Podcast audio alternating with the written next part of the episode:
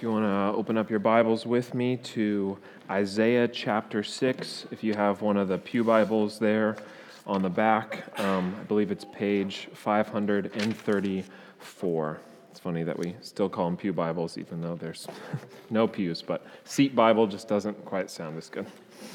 Um, if you want to, yeah, turn with me to Isaiah chapter 6. So we come this morning um, to Isaiah chapter 6, which we've normally been going through the Gospel of John. And I know there are some people that were anticipating even uh, continuing in John's Gospel this morning, but we're going to have to wait a little bit longer as the Lord sort of pressed upon me the importance of this passage in God's Word. And we come this morning in Isaiah chapter 6 to a very familiar passage for some of us, I think. If you're familiar with R.C. Sproul at all, this was one of his favorite passages. He wrote a whole book on this passage. And so it's a very familiar passage for some of us. But my prayer this morning is that we would come to this passage in the Old Testament with fresh eyes with eyes that may have heard this account before, this vision of Isaiah's um, account and encounter with the God of the universe and the Holy One of Israel. But my prayer this morning is that as we read about Isaiah's vision, as he encounters the Holy King over all the world, and we see the response of Isaiah in his utter undoneness before this God of holiness, and the response of the angel and bringing atonement, that our response and our experience this morning might be the same as Isaiah's that as we go to God's word and we come with reverence and awe before Him, that we would have a similar experience this morning, that we would behold the holy God of the universe, and that we would, through that, have a clearer ver- vision of our sinfulness, our unholiness, but more than that, the perfect and atoning work of our Savior, the Lord Jesus Christ. And so I'm going to read our passage this morning. I'm going to pray for us, and then we'll look at this passage in Isaiah chapter 6. Beginning at verse 1, this is the word of the Lord. In the year that King Uzziah died, I saw the Lord seated, seated upon a throne, high and lifted up, and the train of his robe filled the temple.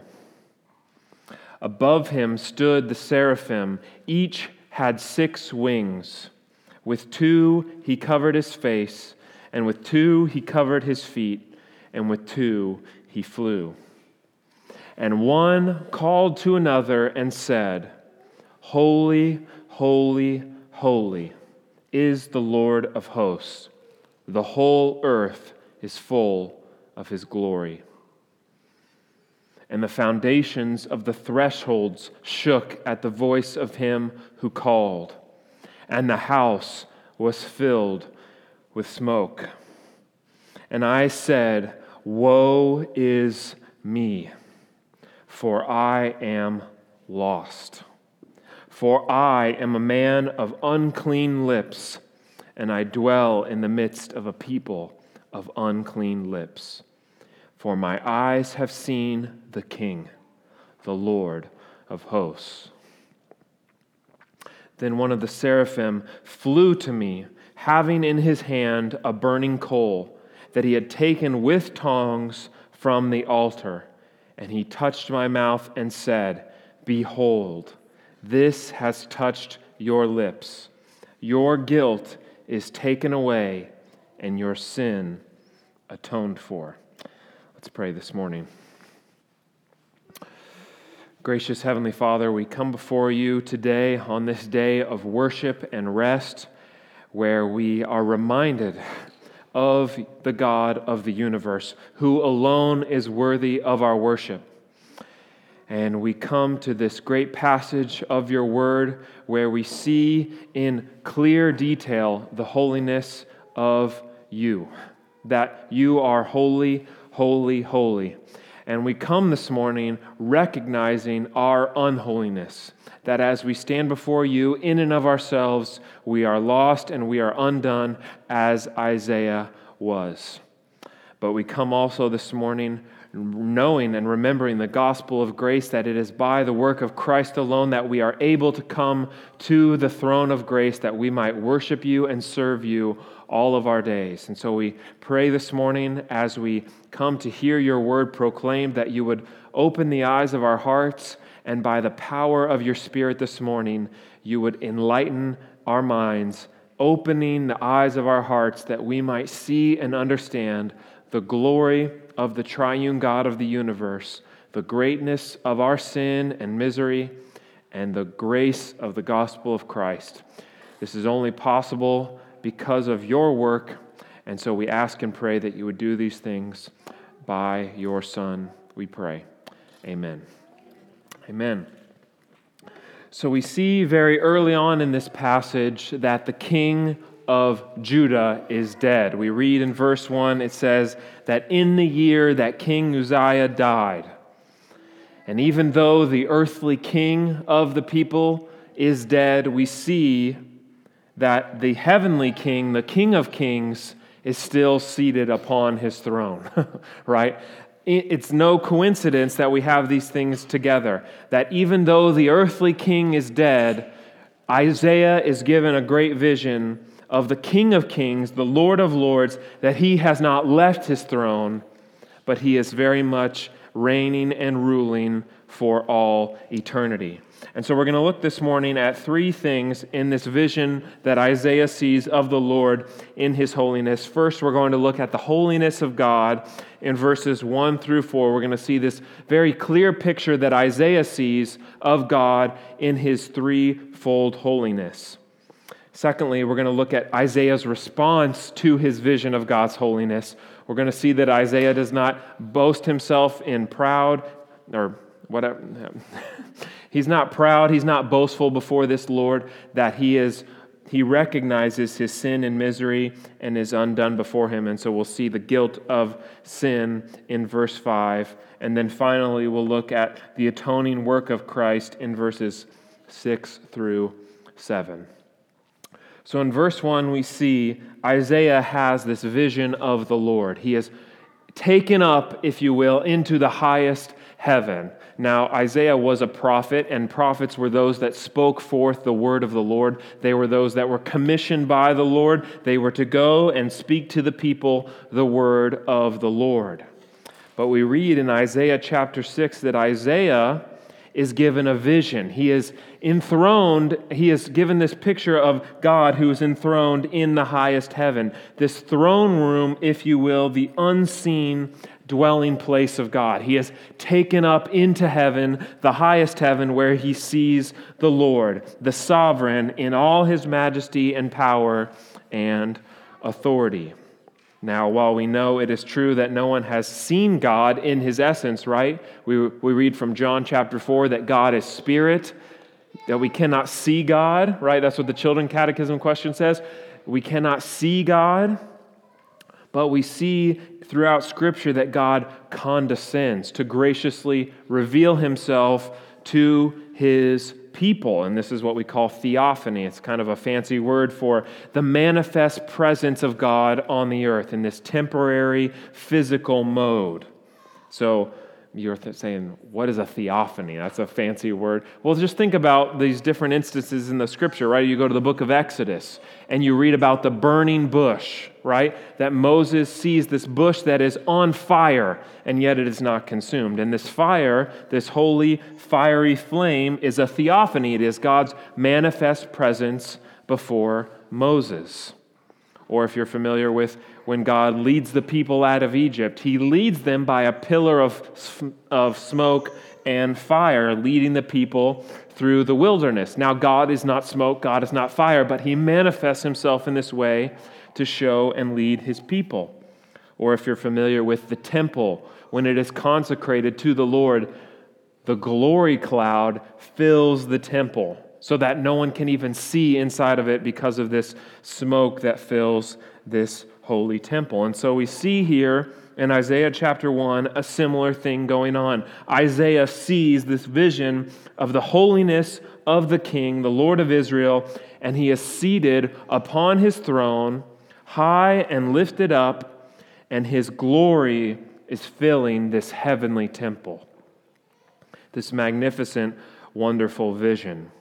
And we read in verse 2 that he is not alone. The Lord is not alone in this heavenly temple, that he is surrounded by these holy angels that are calling to one another. They are, he is surrounded by these seraphim, these six winged angels, or you can even translate this word burning ones. They, they appear as if they're on fire before this holy God. They are servants of the Lord, the great King.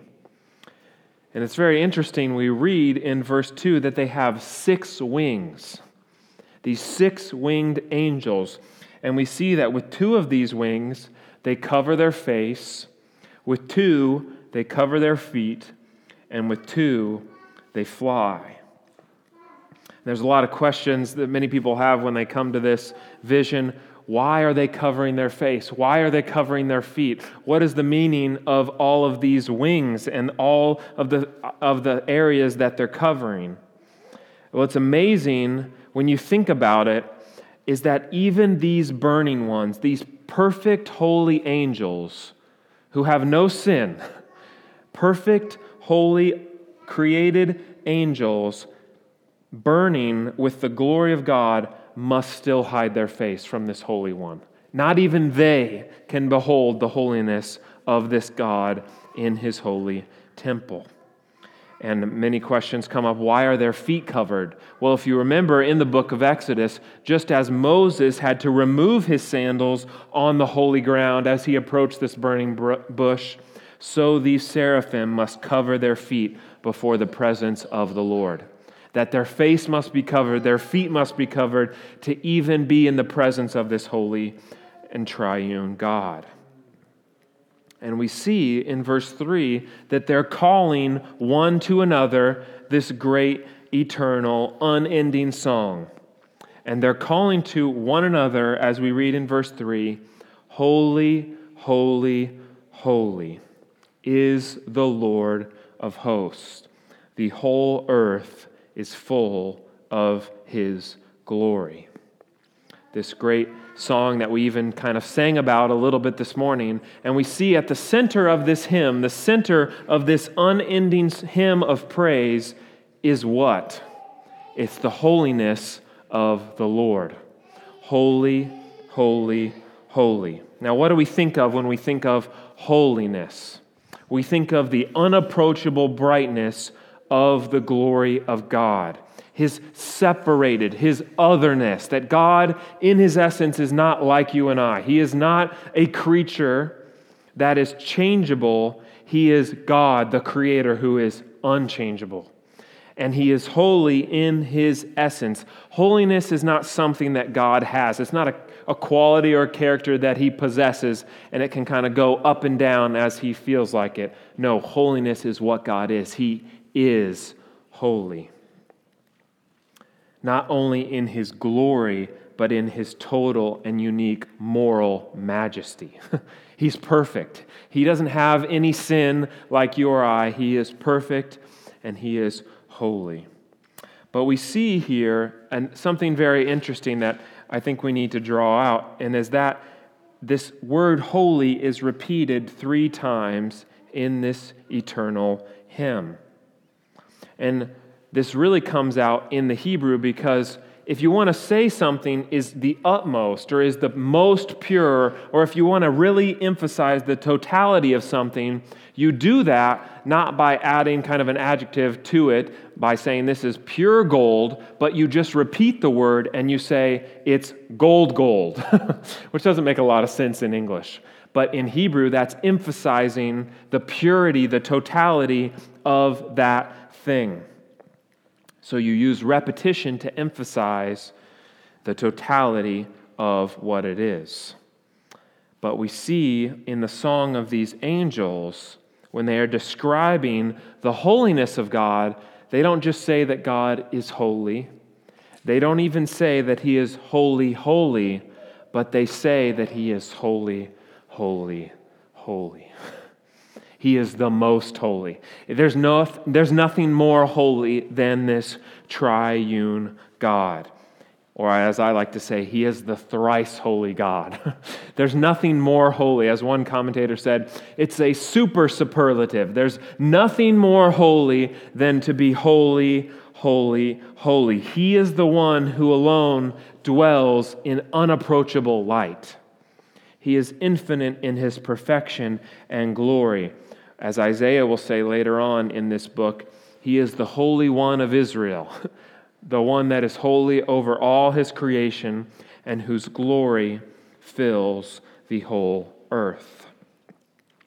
But what's amazing is what we see in verse 4 is that the only response of creation to the holiness of this one is to shake and tremble. we read in verse 4 that the foundations of the, thres- the threshold shook at the voice of him who called.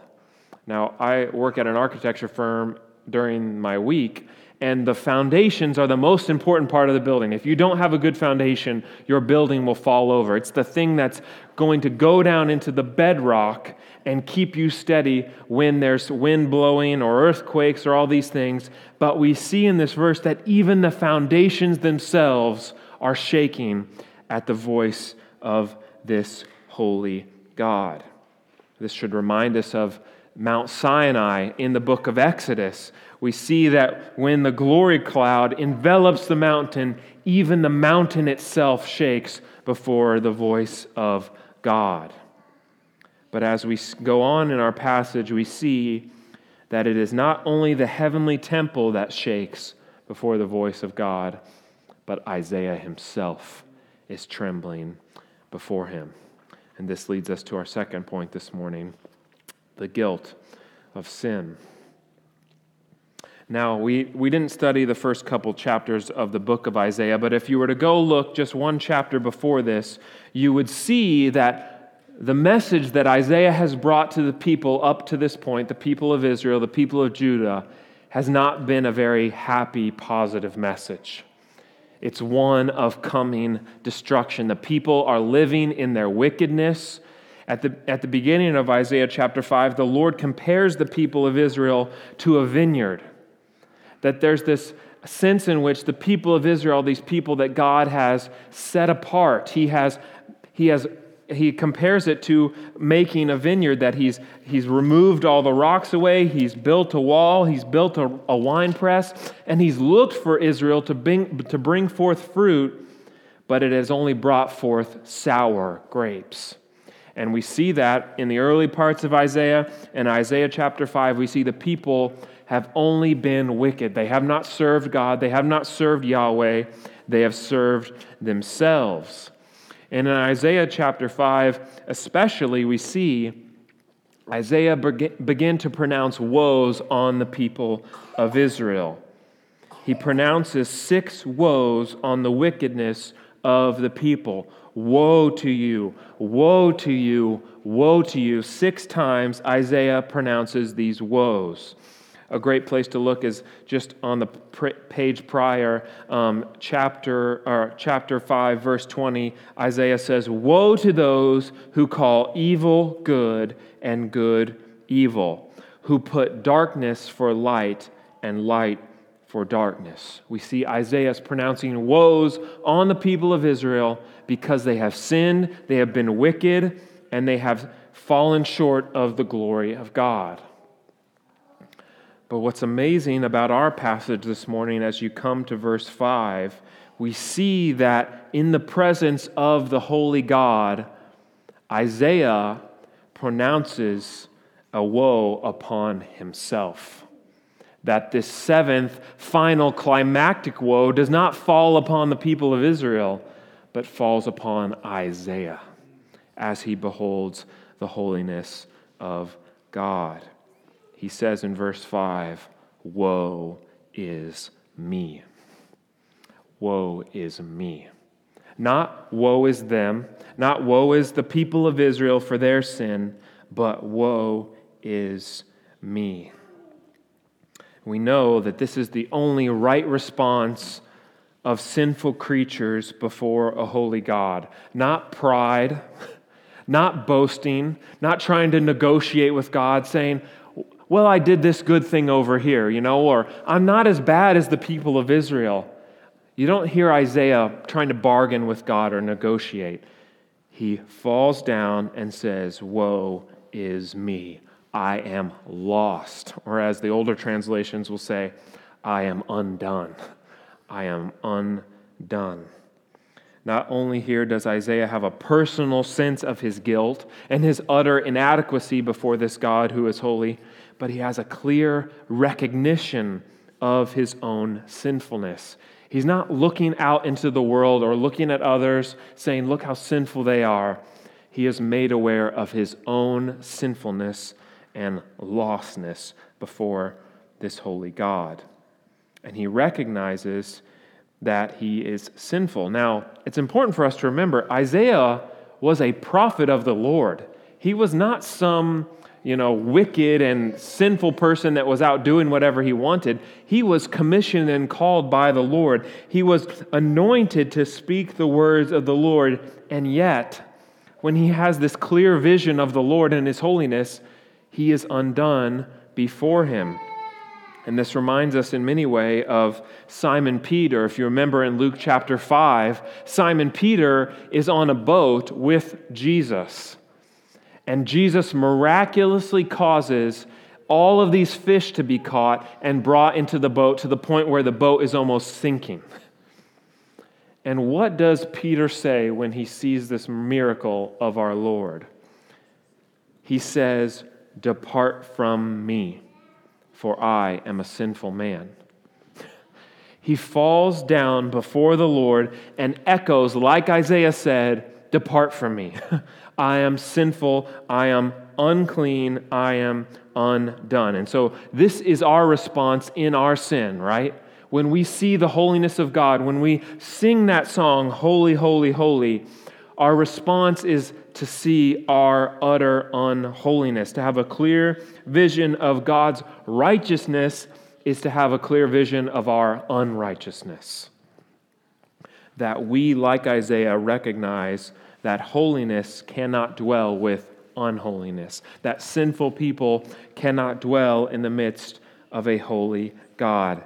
And yet, and yet, this God of infinite holiness and justice is also a God of infinite mercy. And that brings us to our third point this morning in verses 6 through 7. In verses 6 through 7, we see this picture, this foreshadowing, this foretaste, this prefiguring of the atoning work of Christ. We see a pointing forward to and a, and a picture of the divine provision that is made for sinners in this picture of the burning coal. This picture of the burning coal.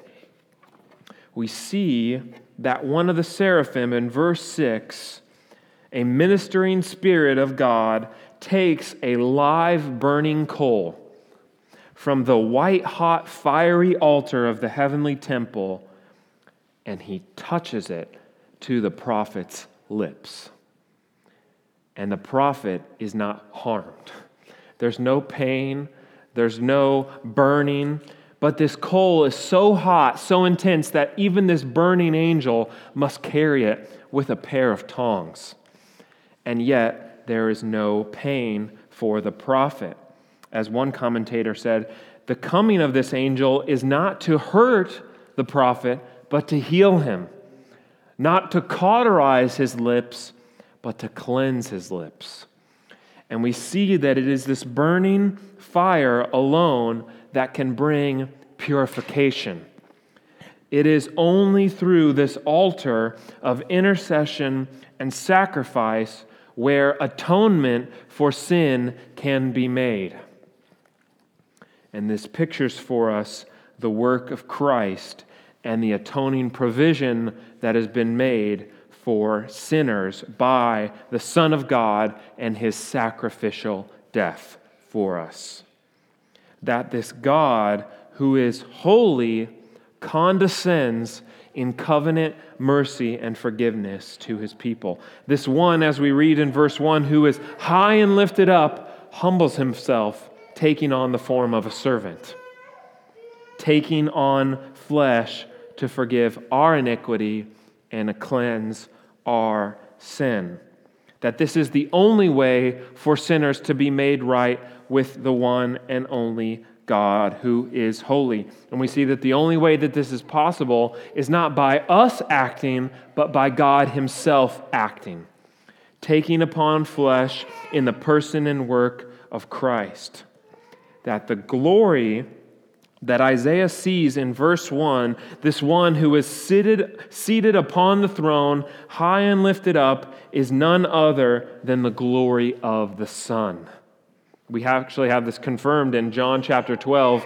We don't have time to look at it this morning, but John is, Jesus is quoting Isaiah chapter 6, Isaiah chapter 53, and then John tells us that the glory that Isaiah saw was the glory of Christ the glory of the Son, the one who is high and lifted up. But he is not only the one who is high and lifted up, as we read about in Isaiah chapter 53, we read about it this morning, he is also the one who must suffer and die.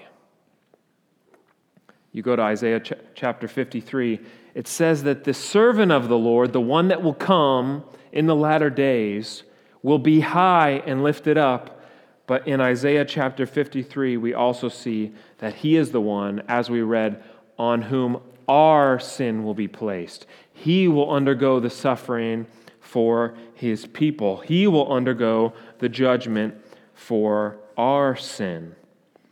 And in the New Testament, we see that it is the Lord Jesus Christ himself who is the suffering servant promised in Isaiah 53 that would accomplish this cleansing sacrifice and thereby make a way into God's holy presence.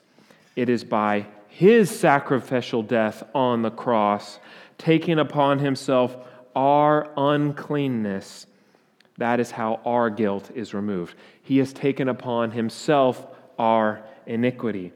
By his undergoing the fiery wrath and judgment that our sin deserves, that is how the white hot coal of God's holiness might touch our lips and yet not consume us, right? Not to heal, I mean, not to hurt us, but to heal. Not to kill us, but to cleanse us. And just as with the fire in the burning bush, it is the fire of God's holiness that does not consume. This is what we see in the burning coal that touches the prophet's lips so that we might hear not the pronouncement of judgment that we deserve rightly because of our sin, but the pronouncement of pardon. Not the pronouncement of guilt, but of grace. And so we can say with the angel, in a sense, Behold, for all those who are in Christ, united to him by faith, your sin is taken away, your guilt is fully atoned for. That is what the believer can say in Christ. That's the only way our sin can be removed is if the sacrifice of Christ pays the penalty for our sin. And the beauty of what we see here, even hundreds of years before Christ is, is born, is the full and complete pardon can be made in the one and only sacrifice of the Lord Jesus Christ in his life, in his death, and in his resurrection. It's the only way that sinners can be reconciled to the holy, holy, holy God of the universe. So, this is what we see in Isaiah chapter 6 these, these prefigurements of the gospel of grace.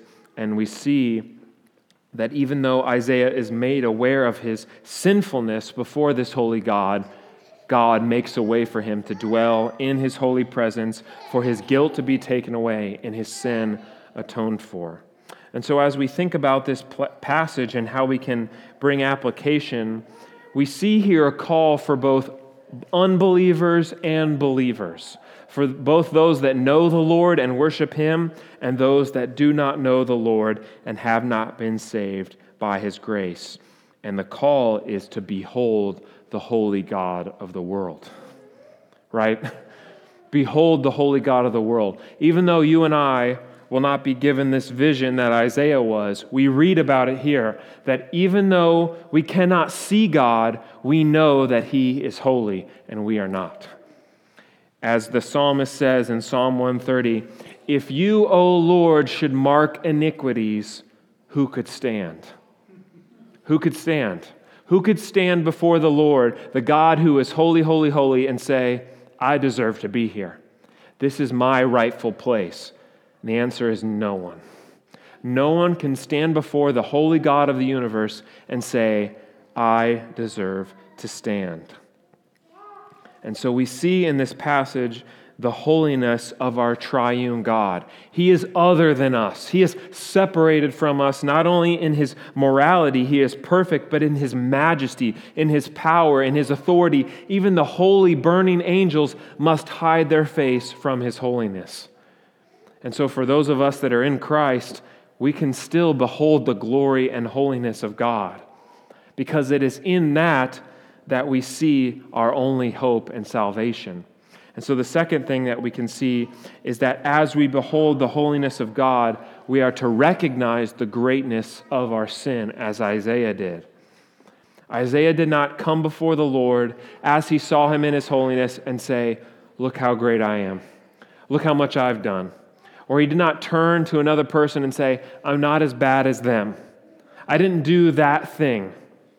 No, he was undone before the holy God of the universe. He recognized that he himself had broke the law of God. Maybe it was unclean lips. Maybe for some of us in this room, we are unclean in other ways. We've broken God's law. Maybe it's the first commandment that we read about this morning. We have worshiped and served other gods or things that are not God. We've worshiped and served the creature rather than the creator. We've worshiped and served ourselves before we worship and serve the God who is holy. And so when we see this vision of God's holiness, we are made clearly aware of our unholiness. And I was thinking about it this week. It's kind of like if you ever, you know, maybe you just went to the dentist or something and you're smiling in the mirror and you're thinking about, man, my teeth look really white today. You know, they look really great. You're like, uh, you know, I'm, I'm feeling good, I'm feeling great and then you hold up a white piece of paper to your mouth and you recognize that your teeth are not so white.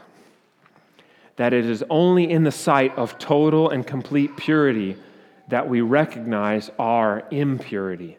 And that is what we see when we look upon the holiness of God, even reflected in His law. He is holy, He is other than us. And when we see that, we recognize our unholiness holiness. And so that is not a bad thing. and it's difficult for us, it's hard for us to let the light of the holiness of God shine in us and expose our darkness, but it is for our good. As the Proverbs will say, how good and sweet are the wounds of a friend. And so when God's law exposes us, His holiness lays us bare, we are then healed by our third point this morning the gospel of grace. That our response should not only be to behold the holiness of God, to recognize the greatness of our sin, but our final and ultimate response this morning should be to worship and serve the one who alone can atone for our sin. There's only one way that sinners can be made right before a holy God. It's not by our works, it's not by our efforts, it's not by the family that we were born into. It's not by our zeal, our, our strength. It is by the work of Christ alone. He is the one that can remove our guilt completely. As this burning coal touched the mouth of the prophet, he didn't say, Your sin is mostly taken away, your guilt is partially removed. What did he say? Your guilt is taken away, your sin is atoned for. Fully, completely, finally. Not to be brought back at a later time, not to be brought, brought back later, but is fully and completely removed. And what's amazing is notice how the Lord ministers to the prophet at his point of confessed need. He said, My lips are unclean, and where did the burning coal touch? his lips. That we are to repent of our sins, particularly. We don't just repent in general and say, Well, I'm a sinner. I know I've messed up. We say, I've done this. I've broken your law here. I've transgressed here. And that is precisely where the Lord ministers to us. He brings restoration and healing. As we read this morning about repentance, He renews our repentance, and by His Spirit, He gives us strength to obey His commands and law. He ministers to us at the exact point of our confessed need. And just to kind of look at all the scriptures briefly, we see here in this passage the restoration that is brought to the prophet. And we see that throughout the scriptures whether it's Peter in his encounter with our Lord in Luke chapter 5, or it's the Apostle John at the end of the scriptures in the book of Revelation, when they see a picture of the Holy Lord, the Lord Jesus Christ, they fall down as though dead. They recognize their sin and their guilt. They fall down and say, Depart from me. I don't deserve to be in your presence. But what does our Lord say to Peter? What does our Lord say to the Apostle John? he says, Do not be afraid. Stand. I am the Alpha and the Omega. I am the first and the last. And I died, and behold, I live forevermore. I have the keys to death and Hades. He is the one that has purchased us by his blood. He has made atonement for our sin. And so, even though when we behold the holy God of the universe, and our response is to fall down before him and say, I'm unworthy. Depart from me. I cannot stand in your presence. The gracious God and Lord Jesus Christ stands and says, Do not be afraid. Do not be afraid. Come to me, all who are weary and heavy laden, and I will give you rest. Our Lord has made atonement for our sins in the gospel, in the person and work of the Lord Jesus Christ. We can come to him, we can confess our sin, and we can stand before God who is holy. And at the end of all things, we can join in that eternal hymn and sing with the holy angels Holy, holy, holy is the Lord of hosts. The whole earth is full of his glory. Let's pray this morning. Lord, we come before you in our weakness, in our utter unworthiness before you, the God who created us, who gives us life and breath and everything, who sustains us every moment of every day and causes blood to course through our veins and breath to fill our lungs. And yet, with that same breath, we use it to curse you. With the same motion that you've given us, we use it to follow every path of unrighteousness. And yet, in your grace and mercy and in Christ, you have made a way for us to be made right with you, the holy God of the universe that we who are sinful might stand before you as righteous, not by our works, but by the work of your Son, the Lord Jesus Christ. And so we pray this morning that you would minister to us by your Spirit as the burning coal of your holiness touches us, that we would be purified and cleansed before you help us to remember that there's no pain for those that are in Christ. There's no condemnation for those who are in Christ Jesus. And so we come before you this morning recognizing our guilt, confessing our sin, but acknowledging that a way has been made in Christ where our sin can be atoned for and our guilt removed. And we pray this morning, Lord, that by your Spirit you would strengthen us you would help us to believe this gospel of grace, resting on you alone for salvation, and looking to Christ as our only hope in life and death. We pray that you would do these things and that you would minister to us this morning by your word and spirit. We pray. Amen.